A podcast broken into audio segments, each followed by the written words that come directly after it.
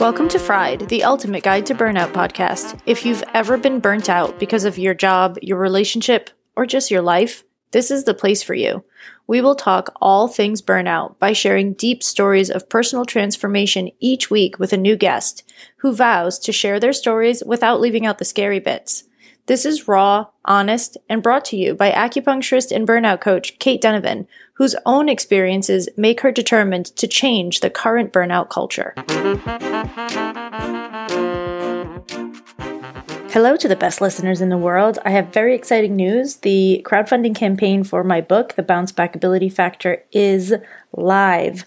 I will be sharing the link to it in the show notes, but if you have pen and paper and you want to write this down, it is located at ifundwomen.com forward slash projects forward slash bounce back ability dash factor. And I know that that's long, so I will put it in a whole bunch of places so that you can find it and see it. And I want you to be someone who has a signed copy of my book or who has an exclusive bounce back ability oil that's created for this campaign or someone that has someone else something else really fun. Um, so please go ahead and check that out today. I will be grateful for every penny that is sent my way and i am so excited to take that money and forward it to other female entrepreneurs that are going to help me get this book into the world. We are birthing it together as a sisterhood and on this particular episode, I am talking a lot about sisterhood, and it is really, really important to me to create community around all of the things that we do. Um, and I I want the bounce back ability community to grow. I want this to be a movement. I want us to band together as female entrepreneurs to end burnout culture. So please join me. Check out the campaign. It's going to be awesome. And then have a good listen to how to create more and better sisterhood in your lives. Okay, talk to you soon.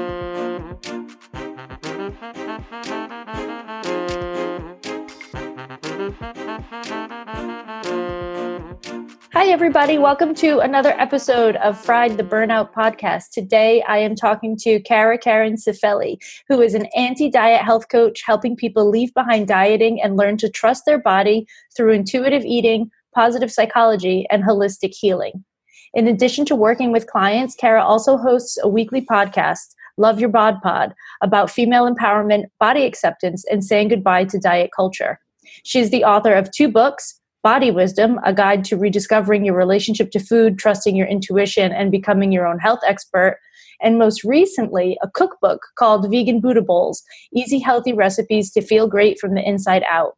She has been featured on Recovery Warriors, Elephant Journal, The Feed Feed, and the Arizona Republic.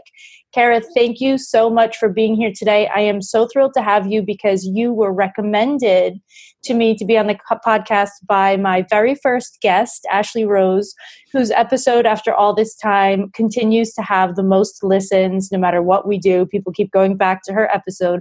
So I'm thrilled to have someone that she um, holds so dear to her on my podcast and to share space with you today. Thank you so much. Yeah, I love Ashley, and I'm really excited to get to chat with you today as well. So thank you. So, Kara, you we just spoke for a few minutes before we started, and when you wrote in your burnout story, you said that you sort of had two crashes in 2019, which is just last year.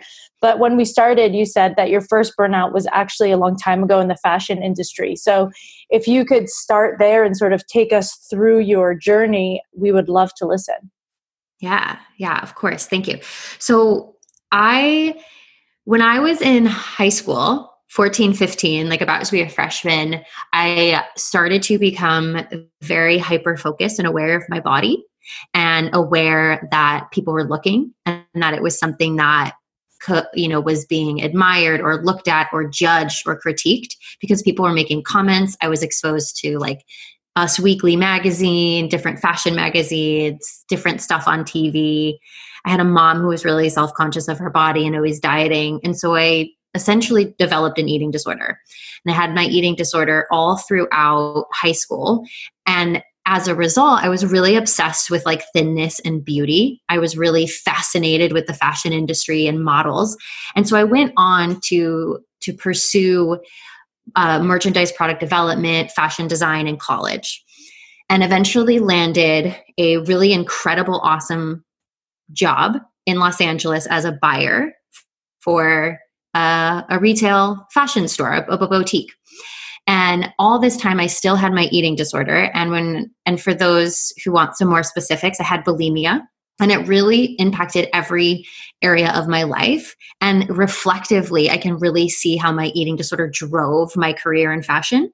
So i was traveling to new york and paris going to fashion shows going to showroom appointments and managing inventory and taking on this position that required a lot of like focus and attention to detail and at the same time was restricting myself not feeding myself exercising binging and purging and really felt insecure about myself and I eventually had a moment where I broke down. I call it rock bottom, but I think that it could very well also be a burnout. And I had gotten to this place where I just couldn't do it anymore. I couldn't go on. I felt defeated. I felt alone. I was like sad for myself, but also like disgusted with like what my life had become.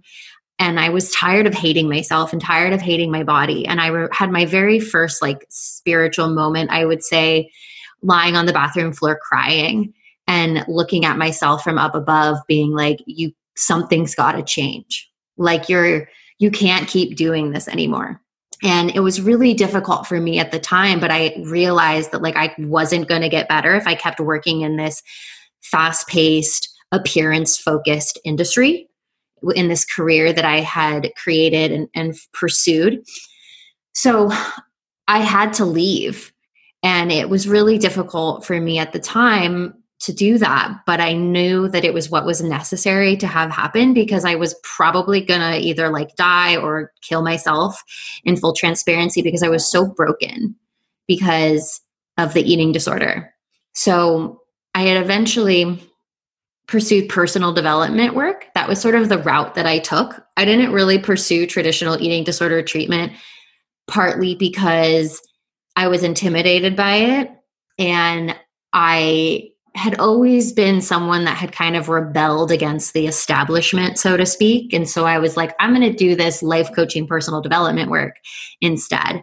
And it all worked out. I ended up spending three years in recovery and got better and eventually like pursued a bunch of different jobs worked at a law firm for four years and later after that stint became an entrepreneur so that was like my first big burnout story was like the the rock bottom of the eating disorder. And then I don't really think that I had another burnout moment until after selling my first business. So I opened up a restaurant after working at the law firm for 4 years. I opened up this restaurant. And if you know anything about the restaurant industry, it's constant and it never ends and it's like 24/7 and there's so much to to manage behind the scenes with like inventory and moving product and creating a menu and managing the employees and you have your health inspections and your payroll and making sure you're following all of the laws and all of these things. And i am really grateful that i did this that i took this risk and i opened up this restaurant. But i learned about six or seven months into it that I, it wasn't going to be sustainable for me and that I was eventually going to need to do something else. So I decided to put the restaurant up for sale. And we did successfully sell it. But after selling the restaurant, I had a major emotional breakdown.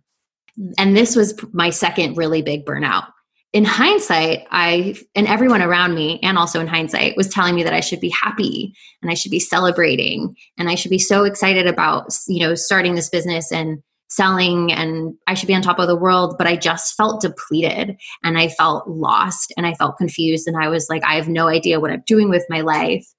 And I have no idea what's next. I feel like I have nothing going on anymore. I went from being so busy, basically seven days a week, to having nothing.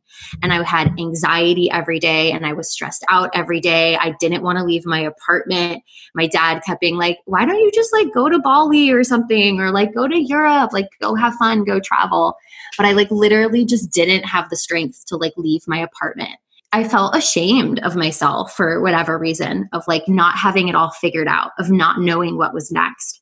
And eventually I stumbled upon a life coach. Like she popped up in my Facebook feed named Brandolyn Thibault, the same life coach that Ashley Rose had worked with. And I started working with her. I worked with her for six months. And it was through working with her that I discovered health coaching which is what I'm doing now. I had no idea that like this was an option, that this was even a thing that people were doing. I had like heard of Tony Robbins before, but like didn't really put the connection together that he's kind of like the OG life coach, so to speak. But she really helped me connect to myself and she really helped me cultivate compassion and rewire my thoughts and through that process like i gained confidence again and i and like i said i found health coaching and i started this business that i have right now. That is quite the story and i have some questions that came up for me while you were talking about it. You said that you were in recovery for three years. What did that look like for you? Mm. so for me it a lot i did a lot of it on my own which is probably why it took me as long as it did. So I told you I, I had foregone traditional treatment like therapy or inpatient or rehab or a psychologist or anything like that. And I did most of it on my own. And what it really looked like for me was doing the personal development work. So I did a lot of training with Landmark, if you're familiar with them, and that mm-hmm. actually that like radically changed my life. Um, and I attribute a lot of my healing to that, to the the and it's not like that had anything to do with food.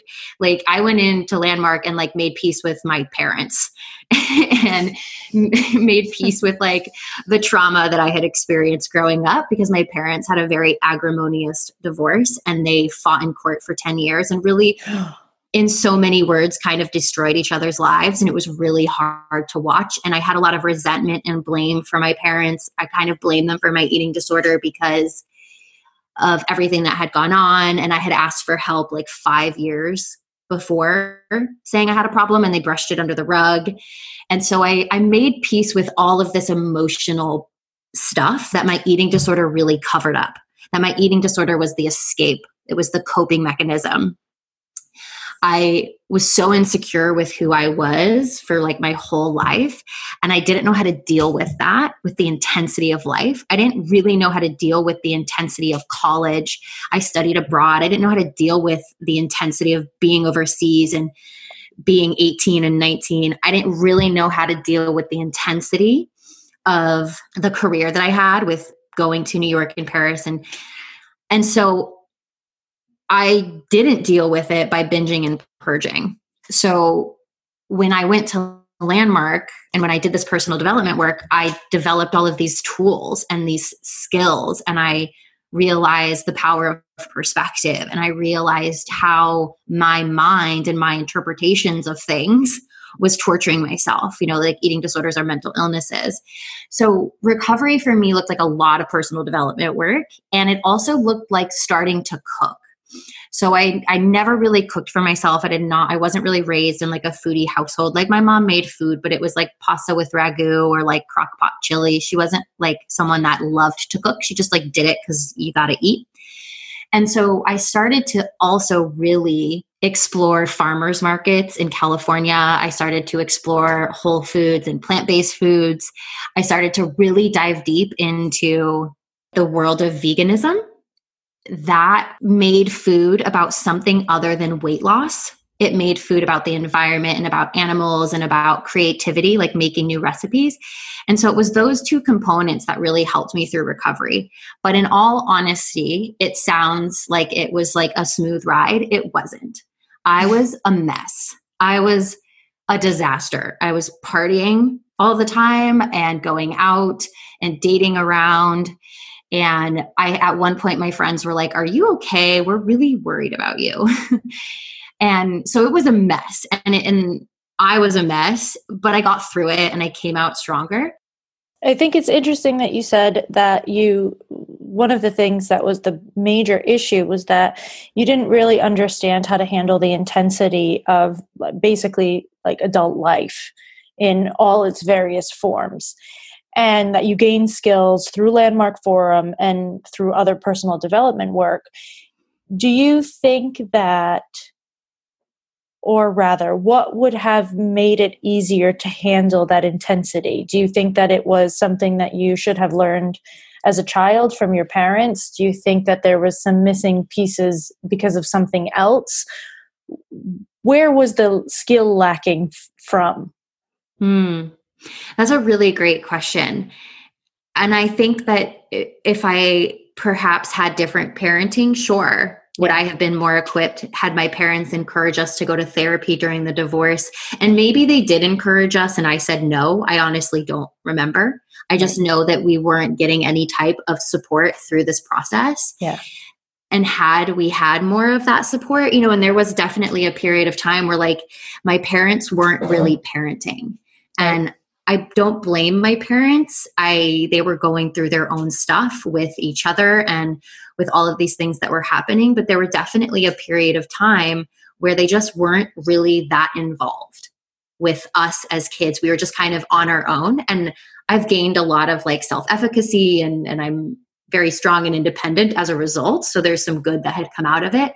But I think had I had someone to talk to yeah. about what I was going through, I wouldn't have had such a toxic eating disorder. I would have had other coping skills. Yeah, that makes sense to me.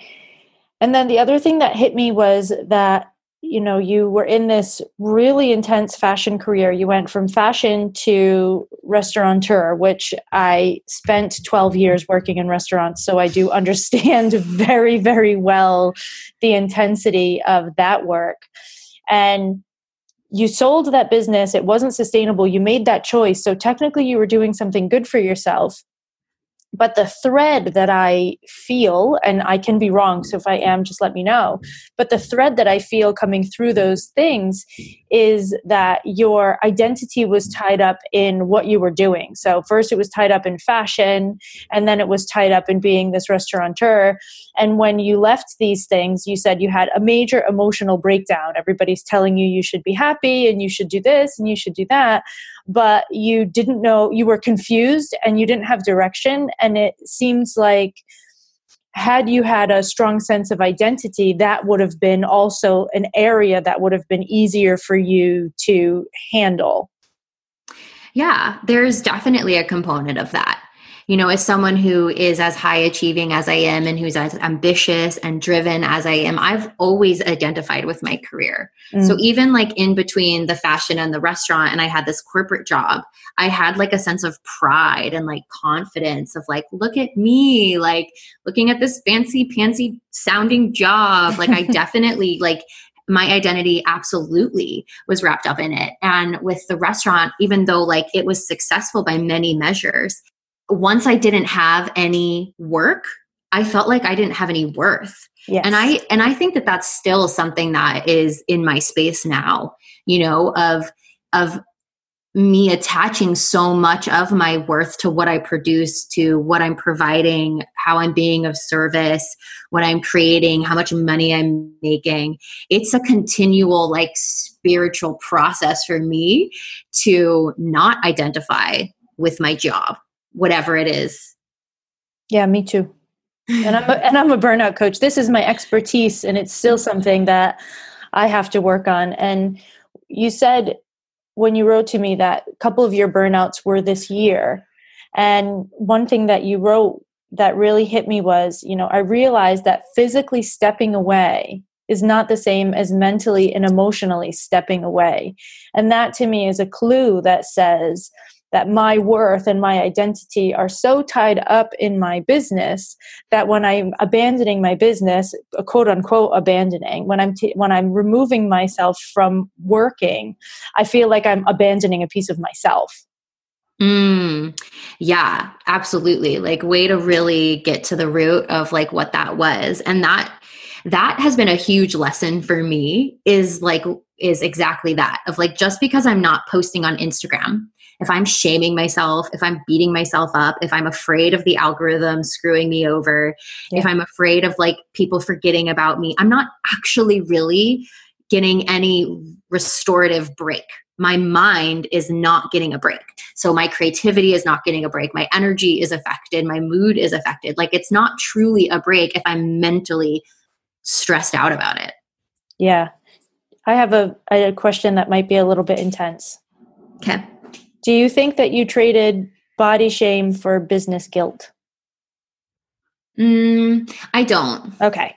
No, I've been in such a good place with my body for so long. Okay, well, some thoughts are coming through. Some yeah, thoughts. yeah. We'll give it a second to to Mhm. percolate. One of the Yeah. things that you wrote about, you know, hating our body is a defense mechanism that we've been trained to do since birth, and it's an avoidance strategy. And one of the things that I noticed working, especially with female entrepreneurs that have burnt out more than once and sort of have this repetitive pattern, is that working in our businesses can also become an avoidance strategy. Like as long as we're successful in our businesses, then we don't have to deal with the crap in the background. Hmm. Sure, I could totally see that. Like I can see that happening absolutely. I think for me a lot of my when I'm thinking about this, like okay, how did I how did I see my body as being important? Right? Like I wanted my body to be thin because I was afraid I'd lose love. Yeah. Right? I was afraid that people wouldn't like me. I was afraid that people would make fun of me or judge me. And I felt like my access to a happy life was being thin and pretty Right. when I think about my business, there are some overlaps. I don't think that my business is what gives me love. I think that, like, even when I'm in breakdown or have a slow month, like, my boyfriend is amazing, my friends are amazing, my family is amazing. I don't think I'm going to lose love if my business doesn't do well or if I was to stop doing what I'm doing and get a job. So there's not that, but there's definitely an element of pride that comes from being an entrepreneur. Yeah. There's an element of my confidence and self esteem that comes from having a business and doing my own thing and forging my own path. There's definitely a sense of like, not sticking it to the status quo and, and Yeah. kind of rebelling against that. So there's definitely pieces of my like self worth and identity wrapped up in it. Like still I can absolutely see that. But I don't think if I've I don't think I've traded like shame around not working. And maybe it's partly because it's just nowhere near as intense and dark. Right. Yeah. Yeah, and that's something that you said I think is massively, massively important. And you mentioned that when you were going through these things the first time, people were telling you to feel happy. And, you know, when you went through what your parents were going through, you felt like you were alone. And then people are telling you to be happy at different points in your life, and you feel totally disconnected from that because you don't feel happy and you're not understanding. And what you just said now is that even when you're going through things, you have your family, you have your boyfriend, you have this community. And it sounds like the big major difference in those things is that now you have, you've created for yourself a community of people that you know will support you through everything. Yeah. Yeah. I feel very grounded in my relationships these days, which I couldn't have said that, you know, 10 years ago, seven years ago. Yeah, that's something that comes up a lot on the podcast is this ability to have a community um, around you. So, at what point, and it might not have been intentional, it might have just been a natural progression of doing personal development work and working with a coach. But do you feel like there was a point where you sort of made an internal decision that you were going to be choosy about your community? Mm. I think that it's in to some degree it's been very gradual and it's been through like learning my limiting beliefs and my fear of judgment my fear of rejection. It's Mhm. been developing my communication skills. It's been getting more confident in who i am and, and the ability to create boundaries or voice my needs et cetera et cetera. And there is one key po- component to the community which I have right now, which is sisterhood and all of my girlfriends and all of my fellow entrepreneurs. But there was a time in my life where I had very deep sisterhood wounds from Mm. various things that happened in childhood and happened at school and falling out with a, a best friend of many years and feeling rejected and always in competition with other women and never feeling good enough and caught up in the comparison trap. And as a defense mechanism to protect myself from feeling rejection or hurt from other women or feeling like I wasn't good enough for them, I just kept women at arm's length. Okay. I made this decision that I would rather be lonely. I didn't fully aware of what was Of course, happening at the yeah. time, but like I chose loneliness over potential rejection Mm. from other women of us getting together, getting becoming really good friends and then something happened and then me losing my friend And so for many years, I just didn't have a lot of great girlfriends. And so it really took me seeing that, seeing that, like, wow, I've intentionally pretended that I'm a guy's girl, that mm. I don't need other women, that I just need a hot boyfriend and I'm good. Me like pretending like I don't want to have a girlfriend to get my nails done or like to go meet up for coffee, pretending that I'd rather hike by myself all of the time. And it took me getting really honest with myself and actually seeing that I did want deep relationships with women and I wanted this intimate connection and sisterhood. You know, I, I, have two brothers. I never was very close with my mom, and I really yearned for that. And that was a very pivotal moment in the community that I have. Because had I not done that internal work, I wouldn't have the community I have now. And I'm so incredibly grateful for the fact that like you know there's like funny memes on Instagram where it's like behind every successful female entrepreneur there's like a whole like gang of women on the text message talking her up. Yeah. Every time I see them I just laugh because I'm like, yeah. Yeah, I know what that, you mean. that's exactly what it is. Yeah. I actually had I think for me that sisterhood started. I do have a sister and we are very close, but we lived in different places for a long, long time. And the first time I realized how much I needed and relied on sisterhood was a time where my best friend and I got into a really, really bad fight. And we didn't speak for two weeks. And when we did, we ended up working through it and it was okay again. And even to the point where our relationship was better than it was before.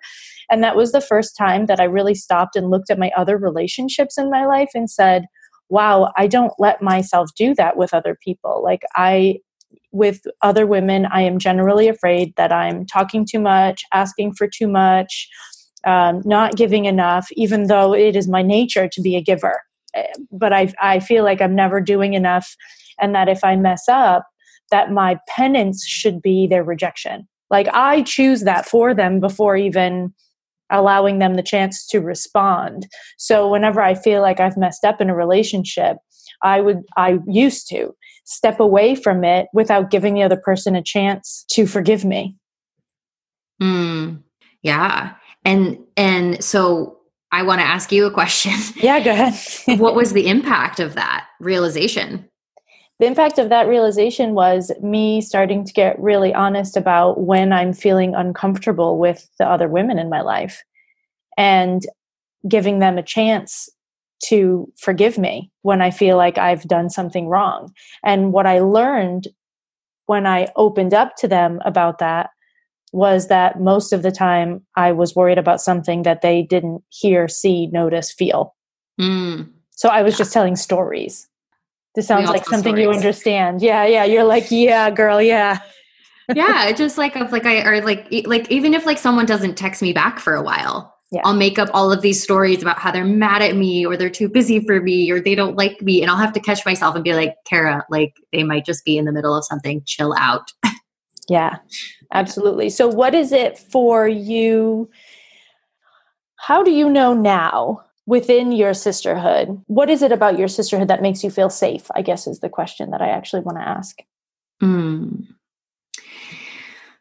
part of it is that we have been through a lot of deep experiences together mm-hmm. so like going to women's retreats traveling to peru to drink ayahuasca sitting in you know s- spiritually based circles where we get really vulnerable and raw where we where we really talk about what it is that's really going on and we allow ourselves to be really seen by each other and then still not being rejected like being accepted yeah. and honored and loved even more for the vulnerability that we share i think that that is the biggest component is that we've all just like really seen each other and still really love each other and it's made us really close because it's like we we know their deepest darkest secrets and what we've been through. And a lot of us are also entrepreneurs so we just speak each other's language and we understand what it's like to be on this road which can sometimes be really isolating and lonely. So those are the two things that have me feel really safe. And then also just probably that like we're in communication all of the time. And if something is bothering us we've done enough work to be able to vocalize it. Right Right. This r- reminds me like of this very typical thing that so many people have, you know, that if if so and so finds out X about me, about my personality or about my past or about whatever it is that I'm telling about my story, then they won't love me anymore or I will be rejected by them. And there are these like pieces of our stories that we keep hidden that way from people. And my experience was very much the same. As as soon as i decided that i could say hey listen this is my like secret box of scaries that i'm going to open in front of you right now and somebody witnessed them and nothing changed i thought oh well that wasn't so bad. Yeah and you can like breathe and relax and when yeah. when someone receives you and sees you and still loves you it's like a weight's lifted. Yeah. You can be yourself around that person. You don't have to pretend anymore. Pretending is really hard. I'm guessing that there are people listening right now that are like probably sweating, thinking, I don't have anybody in my life that I can do that with. And that would have been me probably five years ago. So if there's somebody out there right now that's listening and is saying, oh my God, how do you find these women and like where does this happen? Because i do not feel like i can do that with people and i do not feel like i have that freedom. Do you have advice for them?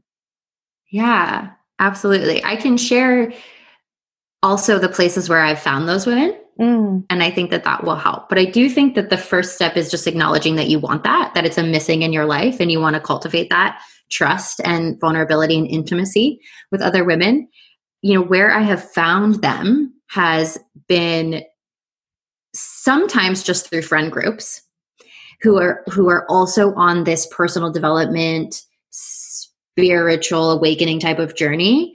I have a couple of really solid friends from landmark. Now more recently the women that i've cultivated these really deep friendships with have actually happened through women's retreats or through joining online group coaching programs. Okay. And either I went, I was in like a, a business accelerator program for heart centered entrepreneurs, which is where I met Ashley. Mm-hmm. And then her and I did another business accelerator program together. And so I've gone, I've made a ton of amazing friends through that who we text on a regular basis and we hang out and we talk on the phone and we call each other. And so those have like putting myself out there and putting myself in groups of women is where I have really found my closest friends. And I've even seen it in like the group coaching programs that I host, that I hold myself, where I take women through like the food and the body recovery process. The the vulnerability that occurs in that container and the relationships that come out of it, the like deep, like soul sister bonds that come out of it is incredible to witness. And it's being willing to be vulnerable. And even if you don't join a group coaching program or you're not an entrepreneur or you don't want to go do personal development work, that's okay. I actually think the key ingredient is being vulnerable. Yeah. And speaking how it is that you're feeling and even just saying like, "Hey, I want to get closer to you, but I'm a little afraid." Yeah. Just being honest about it. Mhm. Like you don't necessarily have to go out to find it. You can start to cultivate that with the people already in your life by simply voicing it, by speaking to it. Yeah, chances are they want it too Yes, that's been my experience. yeah, mine too. Mine too. So yeah. maybe that will be the encouragement that somebody needs. Like both of us have had that experience that when we've opened up, somebody has said, Well, yeah, I've always wanted that too. I just didn't think you'd let me in. Yeah, or that you didn't want it. Or that you didn't want it in the first place. Yeah. And so, can we? I want to ask your opinion on something that is because I think that sisterhood and community is so crucial to burnout recovery that I want to stick with this topic for a little bit. I had a question in my brain that I just totally lost because I'm reading my notes and trying to think of things at the same time. Oh, there's so much information now about building boundaries and about protecting yourself and about and I talk about this a lot in my own work but I feel like we have to be careful about it because I have this sort of fear that people say, well, I was vulnerable and she didn't let me in, so now I'm going to cut her off. Right? Mm. There's a mm. lot of like, cut the toxic people out of your life. You know, hashtag toxic relationships all over the place.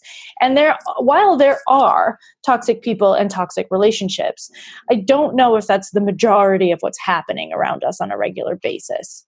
If somebody opens up and decides to make themselves vulnerable and somebody doesn't necessarily respond the way that they that that makes them feel safe what what next like what what what should they do after that mm.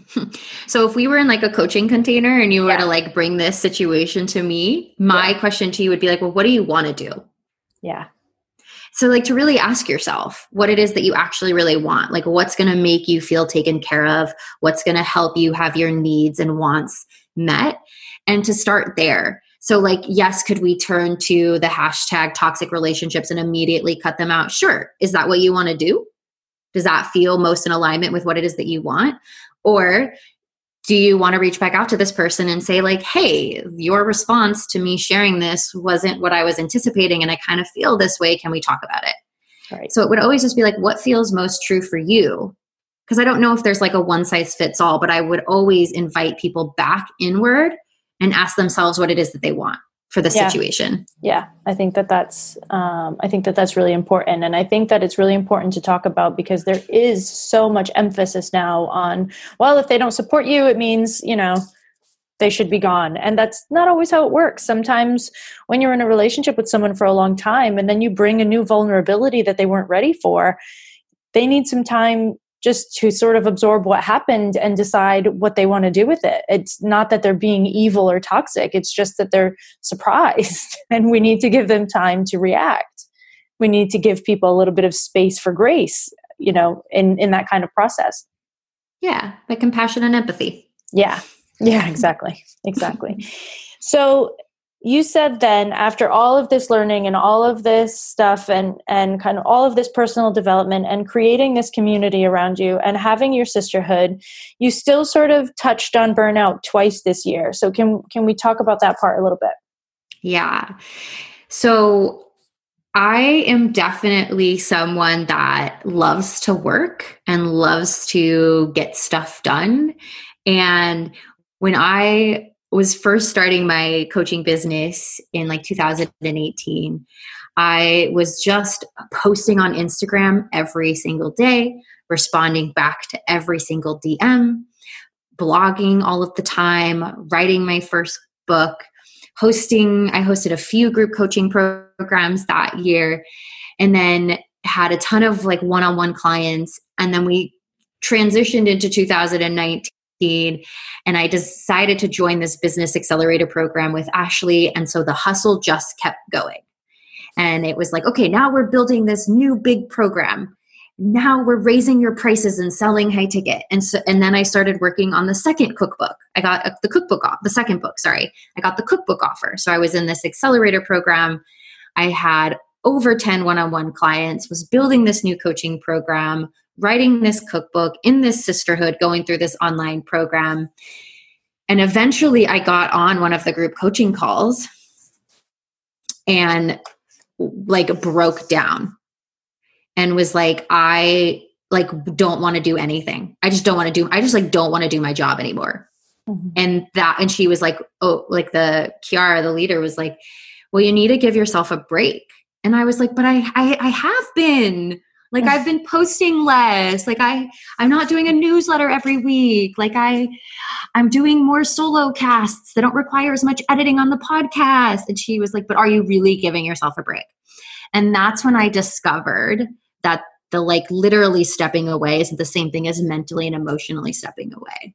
And so i had like a full and this it was my it was like my first burnout or like what i knew to be a burnout where I wanted to just throw it all away. Yeah. But it was the first time that I like actually gave myself I took 2 weeks off like in the middle of all of this. I took a full 2 weeks offline.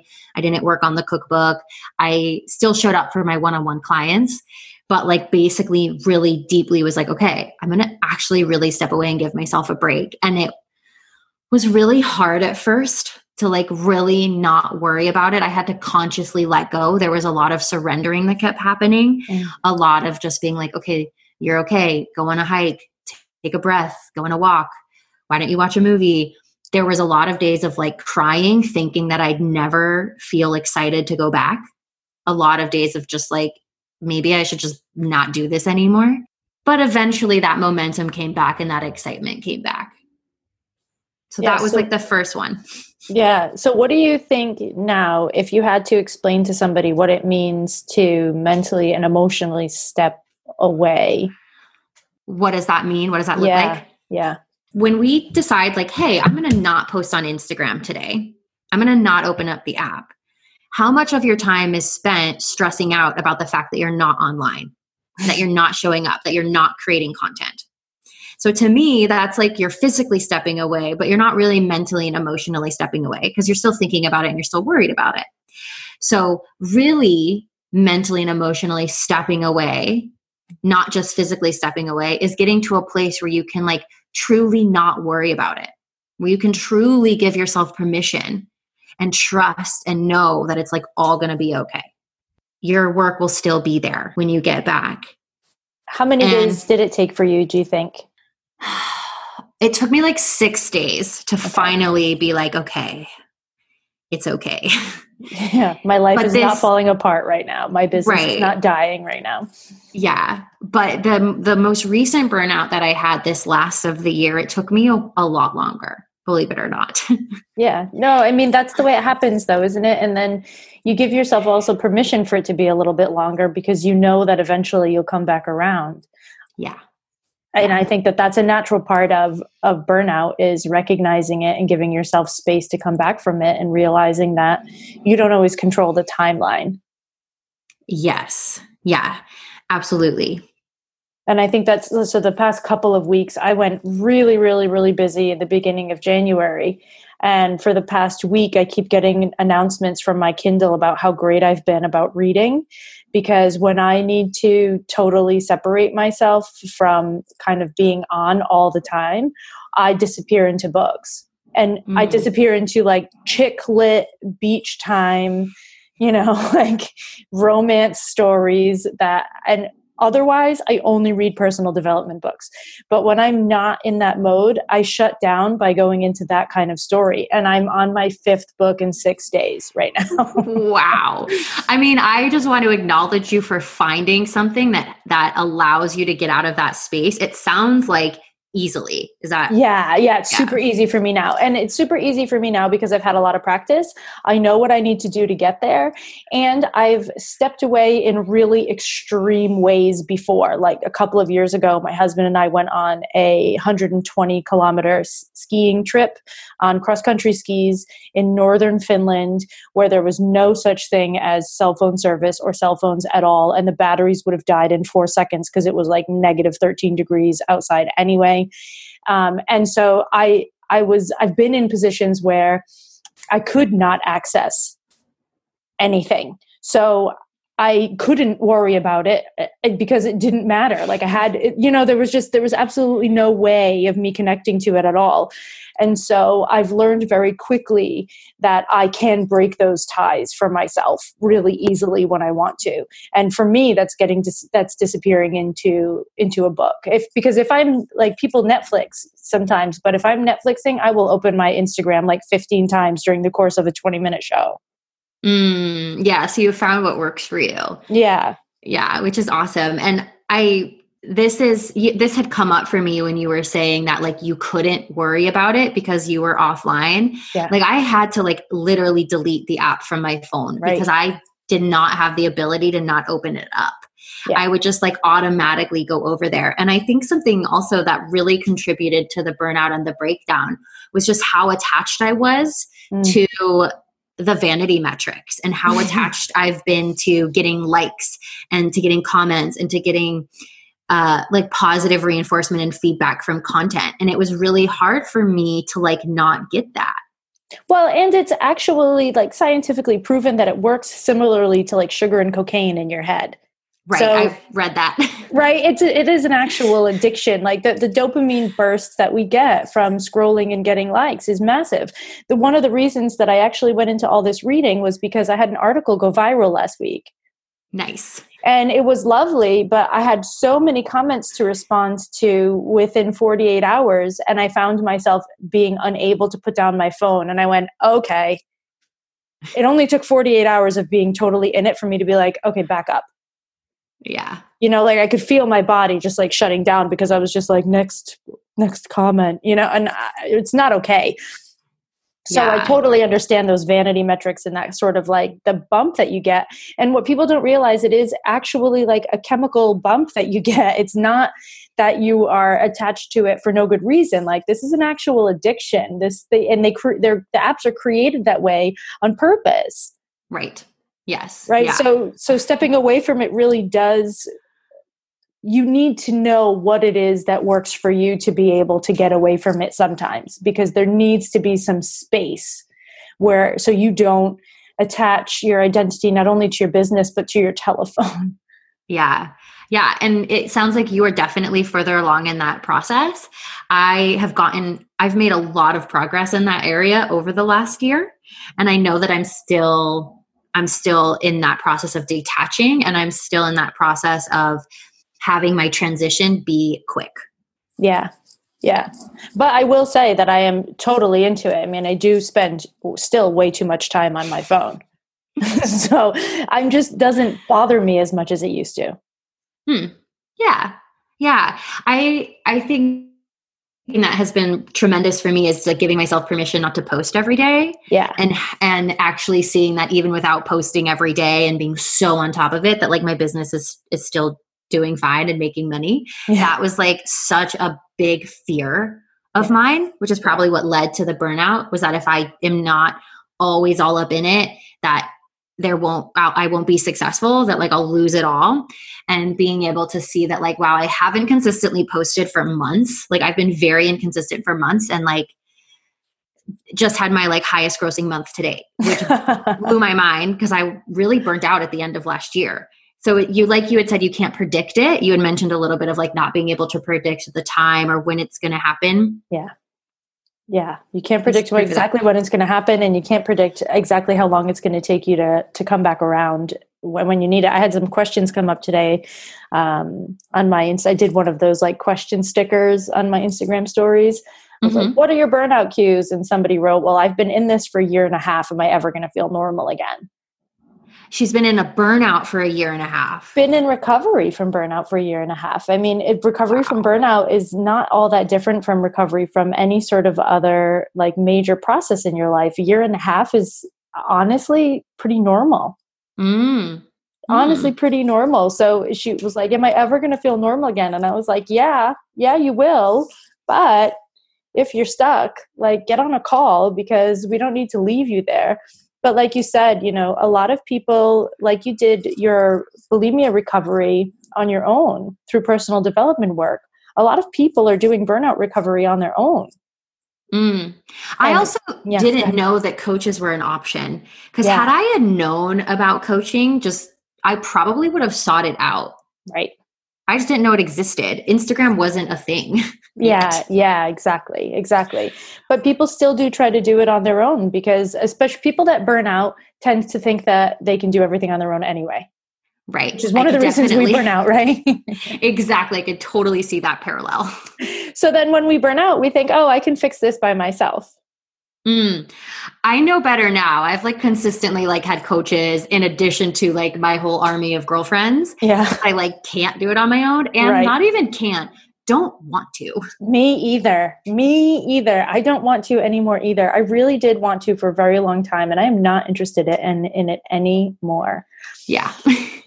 Kara, I can't believe an hour has passed because I feel like I could be on the phone with you for another hour easily because I feel like the things we're talking about, everything that we're talking about, is so massively important when it comes to burnout. But I think the most important thing that I want people to take away from this today is that having sisterhood and having community is really important. And the first step, like you mentioned, and I think this is really important, is acknowledging that you want that.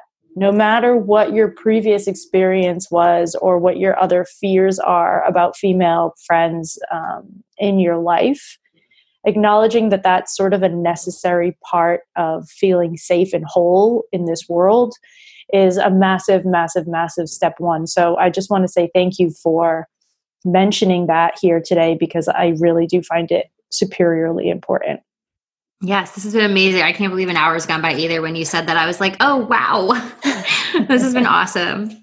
Do you have anything that you would like to leave people with as we finish off today?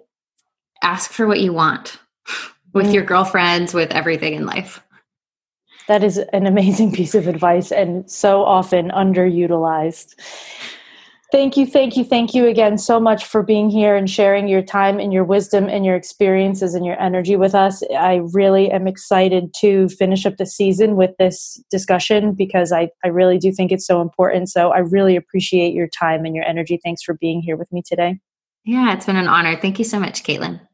All right, everybody, that wraps up another episode of Fried the Burnout podcast. I really want you to consider the female relationships in your life this week. Or if you're a male, I want you to consider the male relationships in your life. Do you have a brotherhood? Do you have a sisterhood? Do you trust people enough to hold you when you're showing them your ugly bits?